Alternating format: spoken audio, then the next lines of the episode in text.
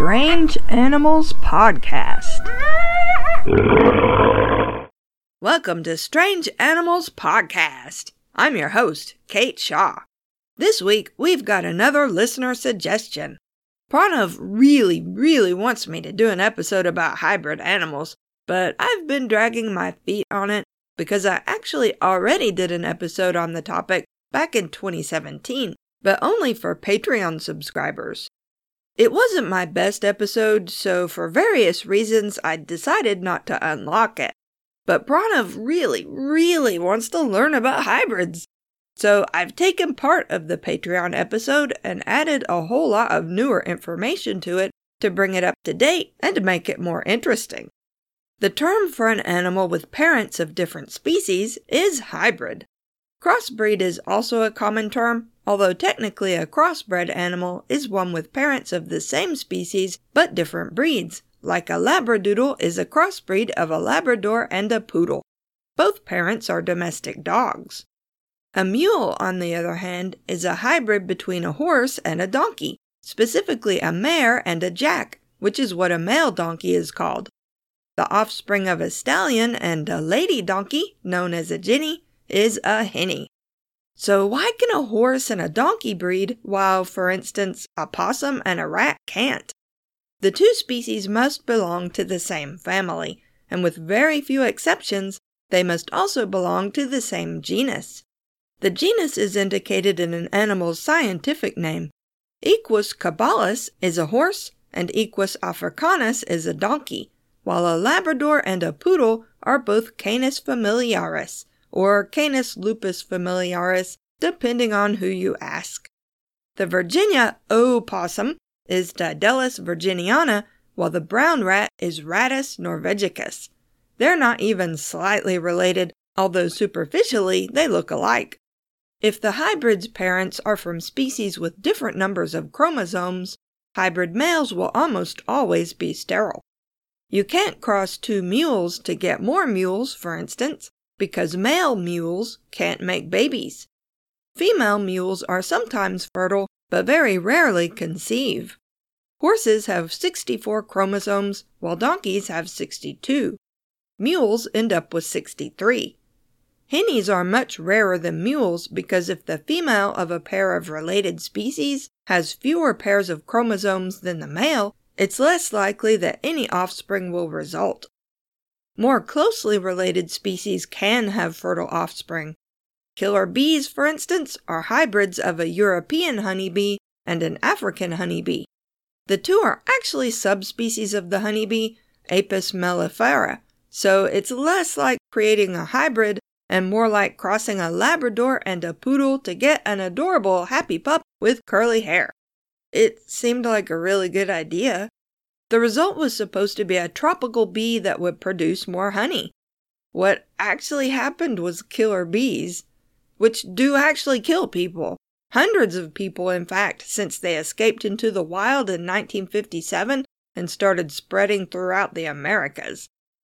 When animals hybridize, even though they aren't of the same genus, it's called an intergeneric hybrid. That's the case with sheep and goats. While sheep and goats are related on the subfamily level, they belong to separate genuses. Sheep have 54 chromosomes while goats have 60.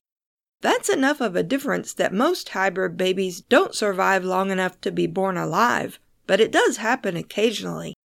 Usually the babies have 57 chromosomes, and sometimes the babies survive and even prove to be fertile when crossed with either a goat or a sheep. So that's weird. Just because someone wants to find out what you get when you cross, say, a sheep and a goat, doesn't mean the sheep and goat in question are willing to make that effort. The less closely related the two animals are, the less interested they are in mating. Occasionally, hybrids are produced by artificial insemination, or rarely by genetic manipulation of embryos, although genetic manipulation technically results in a chimera, not a hybrid. Another intergeneric hybrid is a cross between a male camel and a female llama. In this case, it's accomplished by artificial insemination and has only produced a handful of living babies, called camas. researchers were hoping to produce a camel sized animal with the llama's more cooperative temperament. But camas turn out to act like camels. So basically, they're just camels that aren't as big or strong as camels. In the 1970s, Chester Zoo in Cheshire in the UK kept a female Asian elephant and a male African elephant together in the same enclosure. The pair mated, but no one thought they could produce a hybrid calf, since Asian elephants and African elephants aren't that closely related. They're another pair of animals that don't share a genus. But a calf named Maudie was born in 1978. Surprise! Many hybrids resemble one or other of their parents. Maudie was a fascinating blend of both. He had five toenails on his forefeet and four on the hind feet like his mom. African savanna elephants, like his dad, have four front toenails and three hind toenails. But he had longer legs and bigger ears than an Asian elephant. His trunk was wrinkled like his dad's, but he had only one digit at the tip like his mom's. African elephants have two digits at the tip of their trunks. Even the shape of Maudie's head and back were a mixture of his parents' characteristics.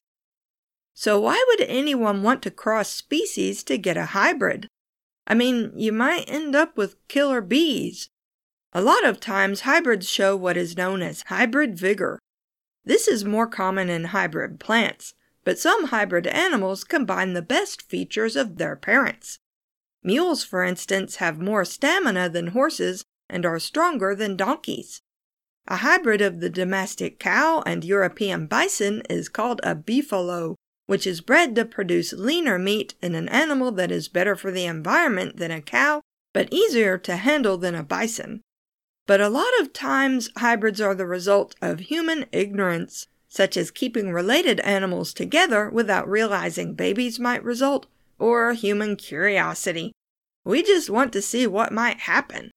Unfortunately, for every healthy mule like hybrid, there's an unhealthy, malformed, or stillborn animal from parents who should never have produced offspring. Maudie the elephant was premature and died of infection when he was only 11 days old, probably because his immune system was weakened due to his hybridized genetics.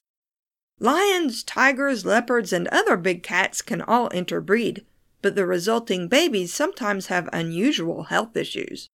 When a male lion and a female tiger breed, the resulting babies are known as ligers, and ligers are enormous.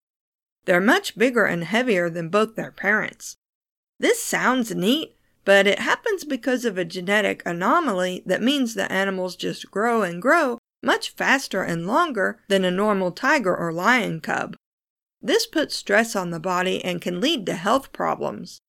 Ligers can sometimes weigh over 1,200 pounds or over 550 kilograms and grow up to 12 feet long or 3.6 meters, bigger than a full grown lion or tiger. The offspring of a puma and a leopard, often called a pumapard, has the opposite problem, with cubs usually inheriting a form of dwarfism. The cubs are only half the size of the parents. The Savannah cat is now accepted as a domestic cat breed by some organizations, but it was first developed in 1986 by crossing a female domestic cat and a male serval. The serval is a wild cat from Africa with large ears, long legs, and a spotted and striped coat pattern. It's a little larger than a domestic cat and is sometimes kept as an exotic pet, although it's not domesticated. The hybrid babies inherited their mother's domesticated nature and turned out to be mostly sociable with humans, although some are less tame. But while savannah cats are pretty, the kittens of a serval and domestic cat are often stillborn or premature, and many male offspring are infertile. Savannah cats are also prone to certain health issues, especially heart problems. Some areas have banned savanna cats since they're not considered fully domesticated. The more closely related the parents, the more likely a hybrid baby will result, and the more likely it will be healthy. Many wolf like canids can and do easily hybridize with other wolf like canids, since they all have 78 chromosomes in the same arrangement and are closely related.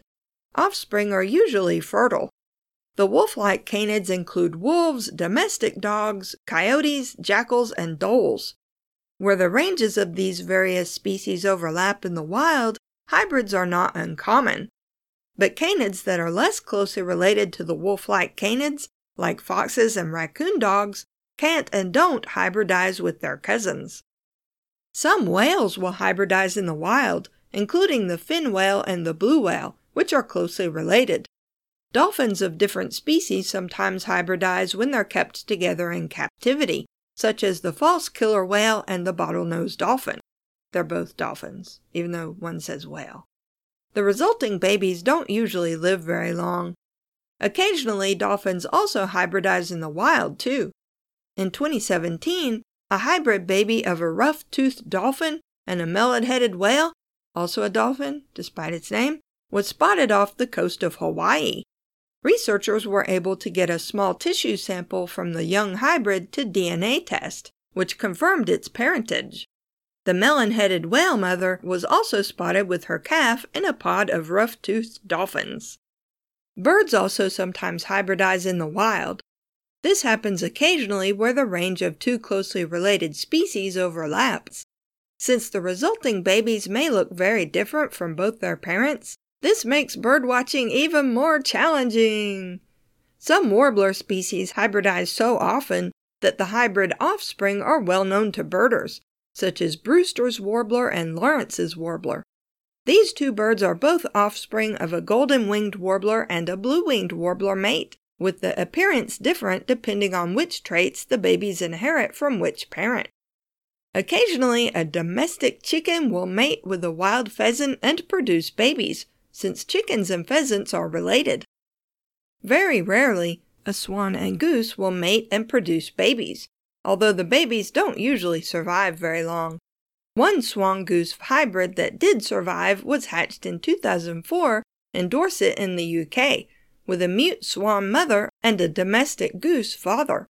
The baby was referred to as a swoose, and it was the only of the offspring to survive. It looks like a goose, but with a longer, more swan like neck and head. If you've listened to episode 25, part 1 of the humans episode, you'll recall that human DNA contains traces of DNA from our extinct cousins, including Neanderthals. If Neanderthals were still around, we could undoubtedly produce hybrids with them. But what about our living cousins, the other great apes? Humans are closely related to chimpanzees, but could a human produce a hybrid with a chimp? It's possible, but not very likely. We belong to different genuses and have different numbers of chromosomes, not to mention the enormous ethical issues involved. Let's finish up with my favorite hybrid animal, the zebroid. This is a term for any hybrid where one parent is a zebra and the other parent is a horse, a donkey, or a pony, which also leads to the terms zorse, zedonk, and zony. These all crack me up, especially zedonk. Zebroids are usually at least partially striped, frequently on the legs and neck, but sometimes all over. The mane may stand up like a zebra's or fall over the neck like a horse's. The zebroid is adorable because of the stripes, but it's also ornery and can be aggressive. There goes my dream of having a stripy horse. You can find Strange Animals Podcast online at strangeanimalspodcast.com. We're on Twitter at Strange Beasties and have a Facebook page that I never update at facebook.com slash Strange Podcast. If you have questions, comments, or suggestions for future episodes, email us at strangeanimalspodcast at gmail.com. We also have a Patreon if you'd like to support us that way. Thanks for listening. Very rarely, very rarely, very rarely, quit it! Very rarely. Oh, that one worked. I sound like a broken record. Nobody understands what that means, and they don't know why I kept saying very rarely. I don't like mouth clicks, and my mouth kept clicking. I edit as much of those out as I can, and I will re record as much as I can to get rid of them. But now that I've mentioned mouth clicks, you're going to hear them every time.